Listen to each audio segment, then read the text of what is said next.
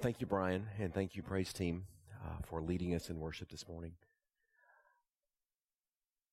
I know I'm 24 hours ahead of you guys, but I feel like I'm right there with you right now, and I'm looking forward to sharing what God has put on my heart from a passage that really is a pretty simple passage in some senses, but also is deep with meaning for us today. So I want to ask you if you would to join me um, in a time of really heartfelt prayer as we start our our uh, teaching time. Would you join me as we pray together?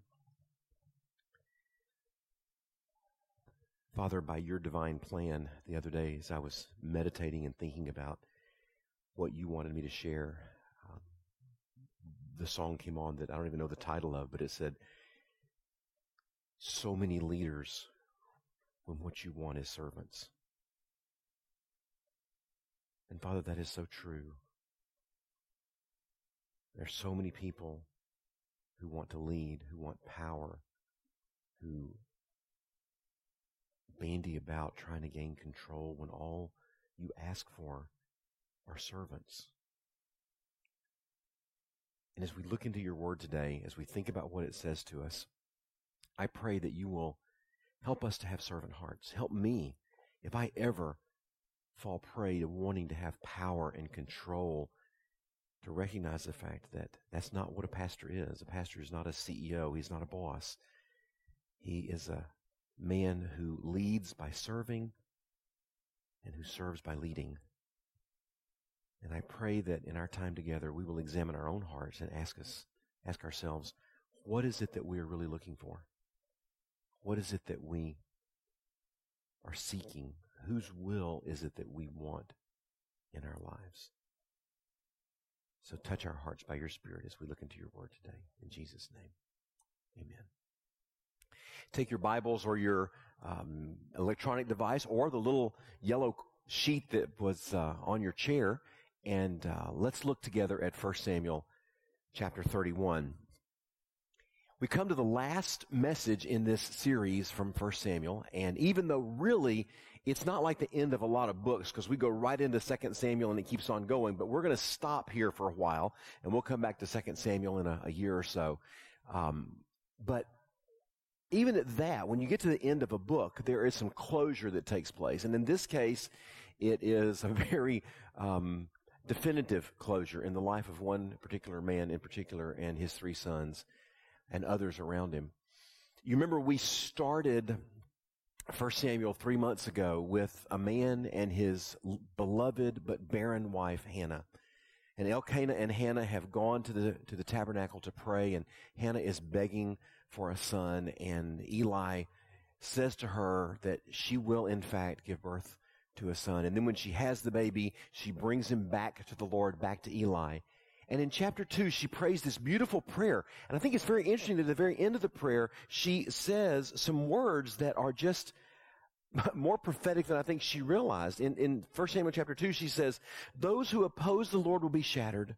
He will thunder in the heavens against them.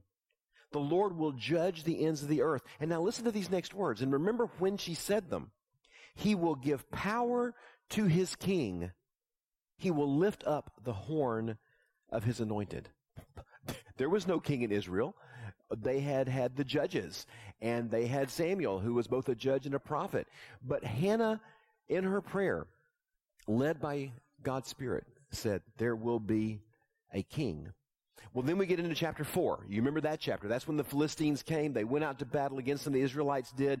And the Philistines rout them and take the Ark of the Covenant and take it to the temple of Dagon. And we find that Dagon, the, the statue of Dagon is, is, falls on his face. His, uh, head is broken off. His arms are broken off in, in, in a, in a sign of subjugation to the only one true God in the universe. But this is the point where the people of Israel say, we want a king. And Samuel says, you don't need a king. You already have a king. God is your king. And they say, no, no, no, no. We want a king that we can see, that we can touch, that we can follow, that we can listen to with our physical ears. One that can lead us and one that we can hold accountable and one that we can blame when things don't go right. We want a king like all the other nations have. And so God tells Samuel, okay, we will give them a king. But they need to understand, I will still be their king. He will be the viceroy. He will be my servant. He will be my right hand. And so he gave them a king that he knew, God knew was not going to be the best man for them. But as he always does, as God so often does, he gives them an opportunity to make a choice. Are they going to follow God or are they going to follow this human leader? And so Saul, who begins his life understanding that God has chosen him, God has anointed him, goes down this path of seeking his own will, his own way, seeking to hoard power to himself and hold on to his leadership and his control. And then we come through this pa- these series of passages where David begins to come to the forefront. We have his battle with Goliath. We have Saul wanting to kill him, chasing him, uh, being so angry with him that he tries to stab him with his spear. Um, and all of this time, David continues to seek God's face and to humbly refuse to take matters into his own hand. And finally, we come to chapter 31, and guess who the Israelites are battling again? That's right, the Philistines. I want to take this chapter and divide it into four parts and kind of go over that and then spend a good bit of our time toward the end talking about our application. The first part is what I call part one of the Philistine victory. Okay? Philistine victory part one, and that's found in verses one to three. Look at how the chapter starts. The Philistines fought against Israel, and Israel's men fled from them. Many were killed on Mount Gilboa. The Philistines overtook Saul and his sons and killed his sons, Jonathan, Abinadab, and Malchishua. When the battle intensified against Saul, the archers caught up with him and severely wounded him. Now, just very quickly, let me make sure that we understand that what the writer of 1 Samuel has been doing is he's been setting two stories in parallel with each other. I don't have time to go back and read all of it to you, but you remember that when Saul went to Endor to consult with the witch and through her with Samuel. At the same time, David was heading back home. He had been rejected by the Philistine kings. They said, he will not go out and fight with us. David got his feelings hurt and said, what have I done wrong? And the head of his city said, you've done nothing wrong in my mind, but you just need to leave for, for and make peace. So he went south back to the town of Ziklag, where he was from, all of his men were from, where they had set up their home, where they had left their wives and left their children, only to find that it had been destroyed by the Amalekites. They had taken the wives and children as hostages, taken all of their goods as loot, and were headed out away. And so David and his men are going out to defeat the Amalekites, to destroy them, to chase them down, and the Amalekites are fleeing from them for all their worth. David catches up with them, uh, beats them in battle, gets all of their wives and children back, gets all of their bounty back. Every single thing that had been taken was restored. And all of this is going on at the same time that north a hundred miles, there is this situation at the valley of Jezreel between the Philistines and the Israelites on Mount Gilboa. So understand these are like, like when you're watching a, a, TV show and you flip from one spot to another. So while this is going on with Saul and the Philistines, David is doing this and defeating and redeeming his people and bringing them back home again.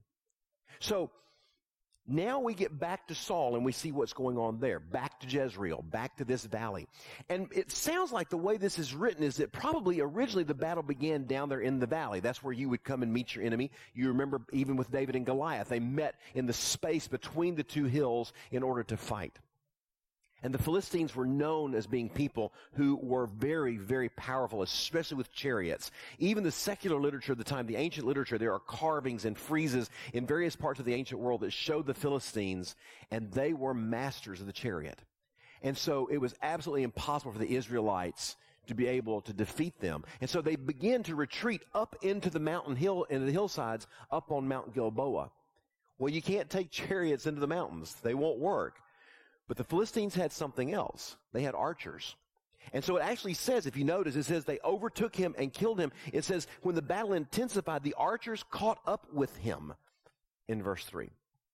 And they caught up to him and they were able to shoot both his three sons, Jonathan, Abinadab, and Malchishua.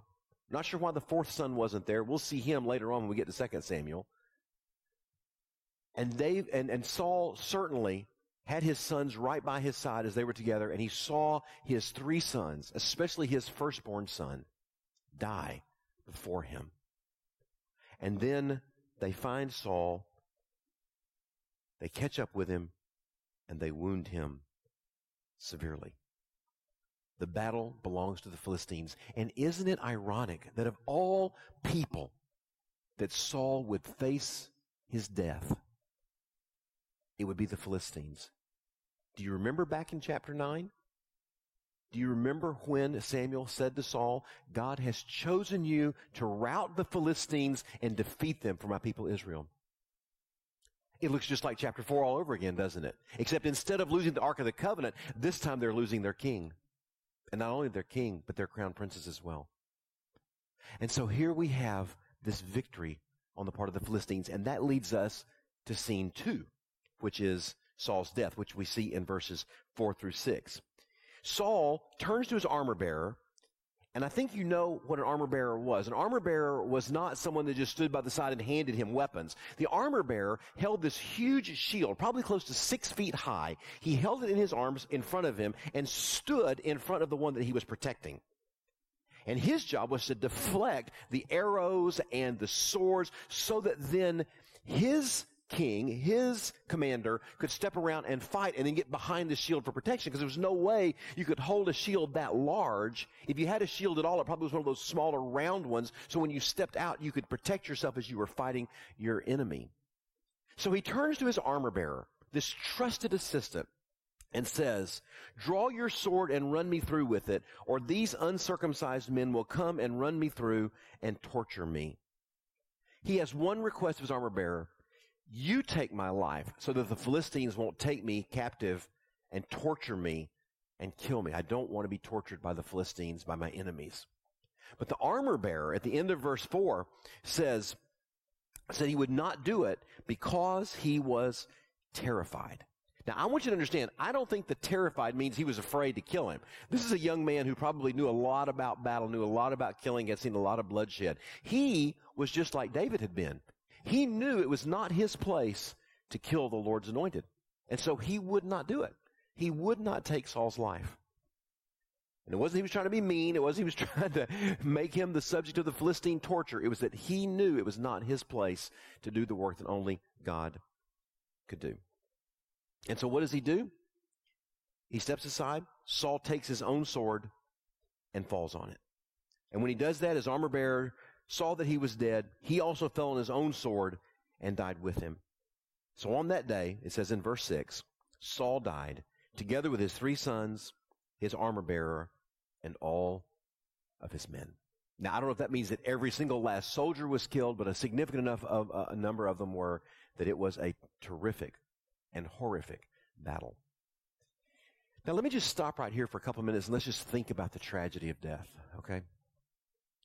And I want to make sure you understand what I'm about to say about Saul's death. This was not a suicide in the sense of someone who has become so depressed and so hopeless that they see no other way to live except to take their own life. That is a tragic thing. And, and it does not help the situation, obviously, but this is not what happened with Saul. Listen very carefully. All of Saul's life, he had refused to submit himself to God's will. He was going to be the commander of his fate. He was going to be the master of his own soul. He was going to make his own decisions and do things in his time and in his way. And right down to the moment of his death, he said, I will be in charge of my life and I will be in charge of my death. And so Saul, rather than letting God work his will in his life, chose to take his own life. But I think the thing that's most shocking and the most saddening to me in this passage is not the way in which Saul died, it's what Saul did not say. Never once did he cry out, My God, my God, why have you forsaken me? David did when he wrote the 22nd Psalm. Probably David said it a lot of times. Saul never cried out in repentance, God, please forgive me for being so self-centered, for being so selfish. He never even mentions God's name at the moment of his death. He never cries out to God. And he dies alone. Left by his sons, left by his armor bearer, left by his God. Well, that takes us into scene three. The victory, part two of the Philistines. Look at verse seven.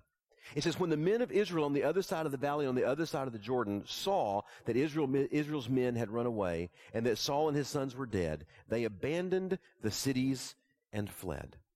Well, the ripple effect of this battle, the ripple effect of all of this could be seen. And you say, well, how could they see it? Well, Mount Gilboa is a very high mountain. And if you were living in one of the cities within a few miles of there and you could look and see off on the top of Mount Gilboa, the smoke rising and you would not be able to hear any kind of cheer from the Israelites, you would know that something was amiss. And that's exactly what happened to those surrounding cities.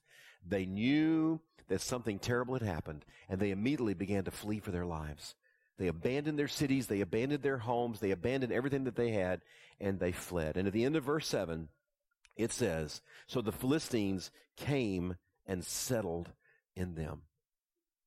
Beloved, if you go back to the very beginning of 1 Samuel, back to chapter 4, you realize the Israelites were living in a land that had been promised to them, but that was inhabited by the Philistines.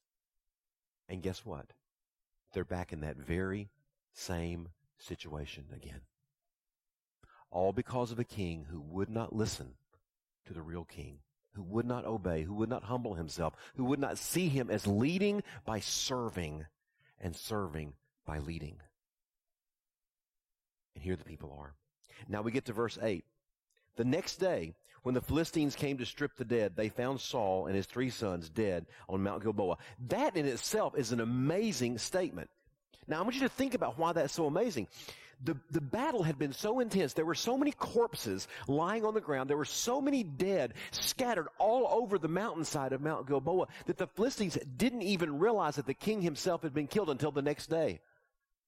And when they were going back, looting the bodies for, for weapons, for whatever they might have, which was very typical, nothing unusual about that. Lo and behold, they turned over this dead body, and it was none other than King Saul himself. Saul took his own life so that they would not desecrate his body and torture him, but guess what? They did it anyway. Look at what it says in verse 9. They cut off Saul's head. Hmm. Much like David did to a Philistine giant just a few chapters ago, isn't it? Cut off his head, stripped off his armor, and sent messengers throughout the land of the Philistines to spread the good news. Do you know in the Greek version of the Old Testament what that word is right there for good news? gospel. Now you talk about a, a false gospel, but to the Philistines, this was great news. The Israelite king and the crown and the crown princes were all dead. Throughout the land of the Philistines to spread the good news in the temples of their idols and among the people. Then they put his armor in the temple of the Ashtoreths and hung his body on the wall of Bethshan. Here again, we see the defeat by the enemies of God. God allowing the enemies of Israel to have the upper hand in order to teach them that they had to learn to trust in Him and in Him alone. By the way, just a little historical footnote for you. That town of Bethshan, that was not one of the Israelite villages that the Philistines had overtaken. That was a village that had never belonged to the Israelites. If you go back, if you'll just do a little word search and go back and look in the books of Joshua and Judges, you'll find that Bethshan was one of the towns that the Israelites were never able to conquer. It was always in the hands of other people. And by the way, another one that was in the hands of people who weren't Israelites was Endor, the place where the witch lived, the necromancer lived that Saul went to. But Bethshan was kind of a neutral town. They weren't Philistine, but neither were they Israelite. And so they went and they took the body, uh, body of Saul and the body of his three sons, and they tacked it against the wall, headless, armorless, probably stripped naked, left there right in the valley of Jezreel. Bethshan was sitting right at the entrance to that valley, to that pass to the mountain range called the valley of Jezreel, so that anybody that would come through there would see the corrupting, decaying corpses of the king of Israel and his three sons hanging on that wall. It was a day of great news in the temple of Dagon because finally Dagon, their king, had defeated the Israelite king. Their people had defeated the Israelites and those interlopers that had come in thinking they could take over the land that belonged to them would now be routed and defeated. Well, the final scene in this chapter is just a, a little footnote scene that is uh, uh, wonderful about the people of Jabesh Gilead. Look with me at these last few verses. 11 to 13. It says, When the residents of Jabesh Gilead heard what the Philistines had done to Saul, all their brave men set out, journeyed all night, retrieved the body of Saul and the bodies of his sons from the wall of Bethshan. When they arrived at Jabesh, they burned the bodies there, and afterward they took their bones and buried them under the tamarisk tree in Jabesh and fasted seven days. I just want to say one thing about this, this little footnote to this story. You say, why the people of Jabesh Gilead? Well, if you go back and look in 1 Samuel chapters 10 and 11, you'll remember that before Saul actually was anointed king, officially, he was given a little test. And the people of Jabesh Gilead had been overrun by their enemies. And Saul got word of it, and he gathered all the people and went and he redeemed them. He freed them from the hands of their enemies. And the people of Jabesh never forgot. Forty years later, they were the ones that said, We're going to return the favor that Saul did for us when he rescued us from our enemies. Maybe that's a little footnote just to remind us not everything that Saul did was terrible. He actually did a few good things. He had driven out the necromancers and the witches, the sorcerers from the land, and he had defeated the people, the enemies of the people of Jabesh Gilead. And they didn't forget what he had done for them. Well, there it is. Saul is dead. Jonathan, that wonderful, faithful friend of David, who was willing to be a right hand man to a king of a throne that maybe others would have said should have been yours, Jonathan. His two brothers, dead. Troops scattered all across the mountain, their bodies decaying in the sunshine. Hopeless. A hopeless situation. The Philistines taking town after town after town after town, splitting the people north of them from those south of them.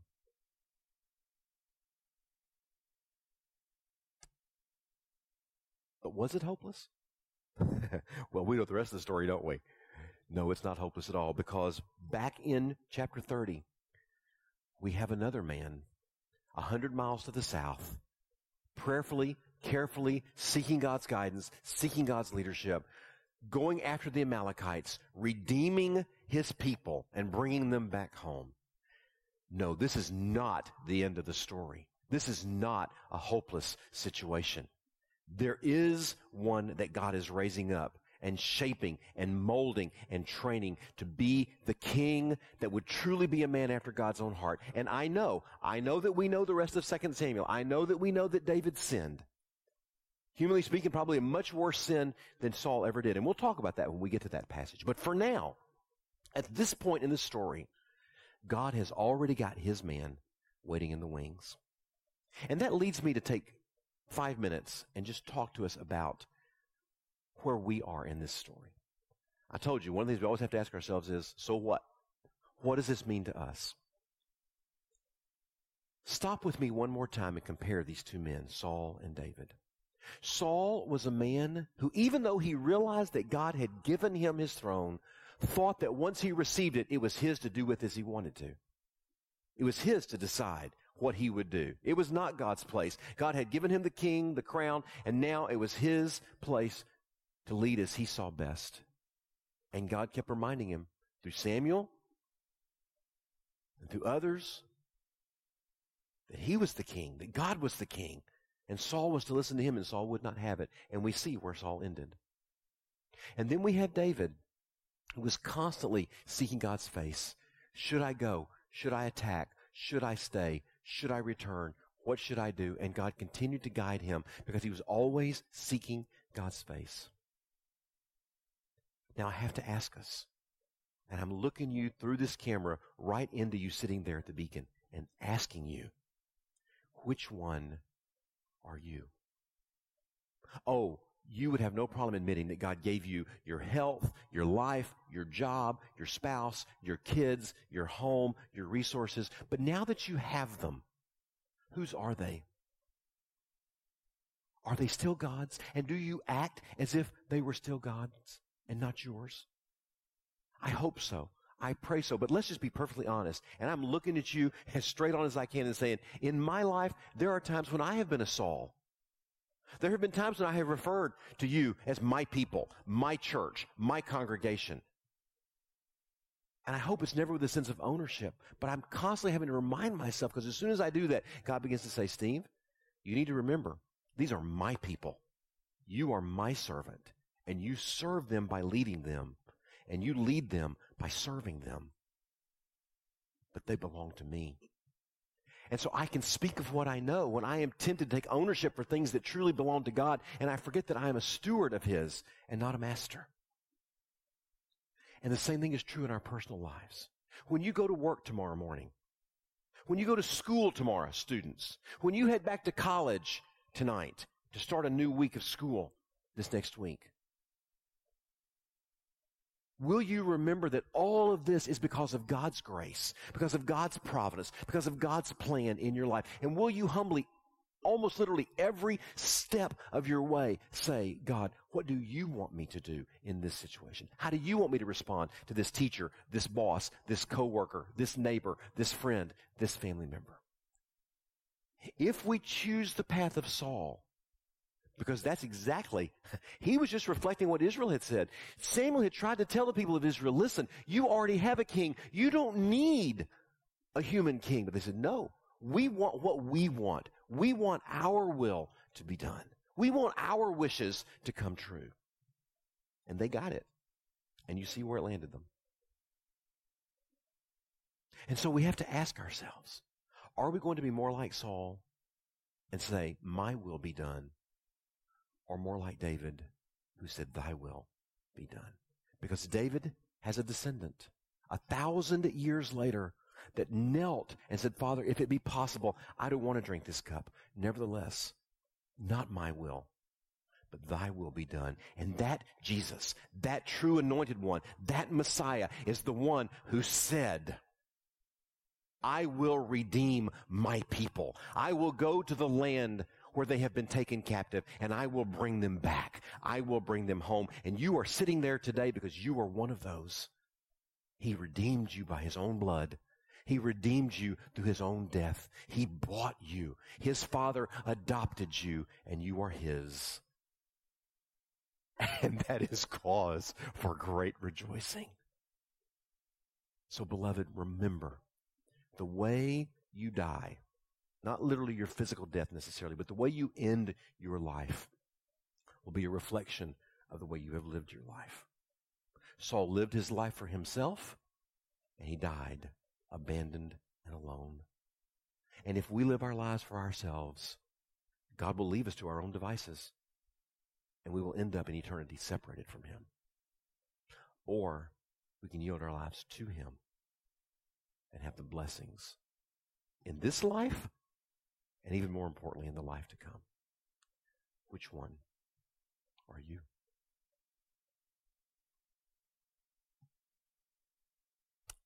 Let's pray together. Father, I have a feeling there's probably not one person sitting in the beacon who would say, everything I have, I got with my own efforts. I got with my own power, my own intellect. We all recognize we've had too many funerals in the last two months not to recognize the fact that we cannot extend our lives by one second beyond your will and your plan. And so everything we have from the cradle to the grave comes from you, and we know that. But so often we live like Saul. We live our lives as if we're in charge, as if we're in control. And in this last section of this book, as we finish our study, we recognize the fact that we must, if we're going to be blessed by you and guided by you and be people after your own heart, not only recognize that we've received what we have from you, but we are charged to use what we have in accordance with your will and not ours. So if there's one of us today that's been praying, Lord, I really want my will to be done, that we will get on our knees and say, Lord, it's not my will. It's thy will. It may be painful. It may be hard. It may be crushing. But we know that you love us. We know that you've redeemed us. We know that you care about us. And so we ask right now that your will would be done in our lives individually, as a church, as a community, and as the people of God. For it's in Jesus' name, the one who prayed that very prayer, we pray. Amen.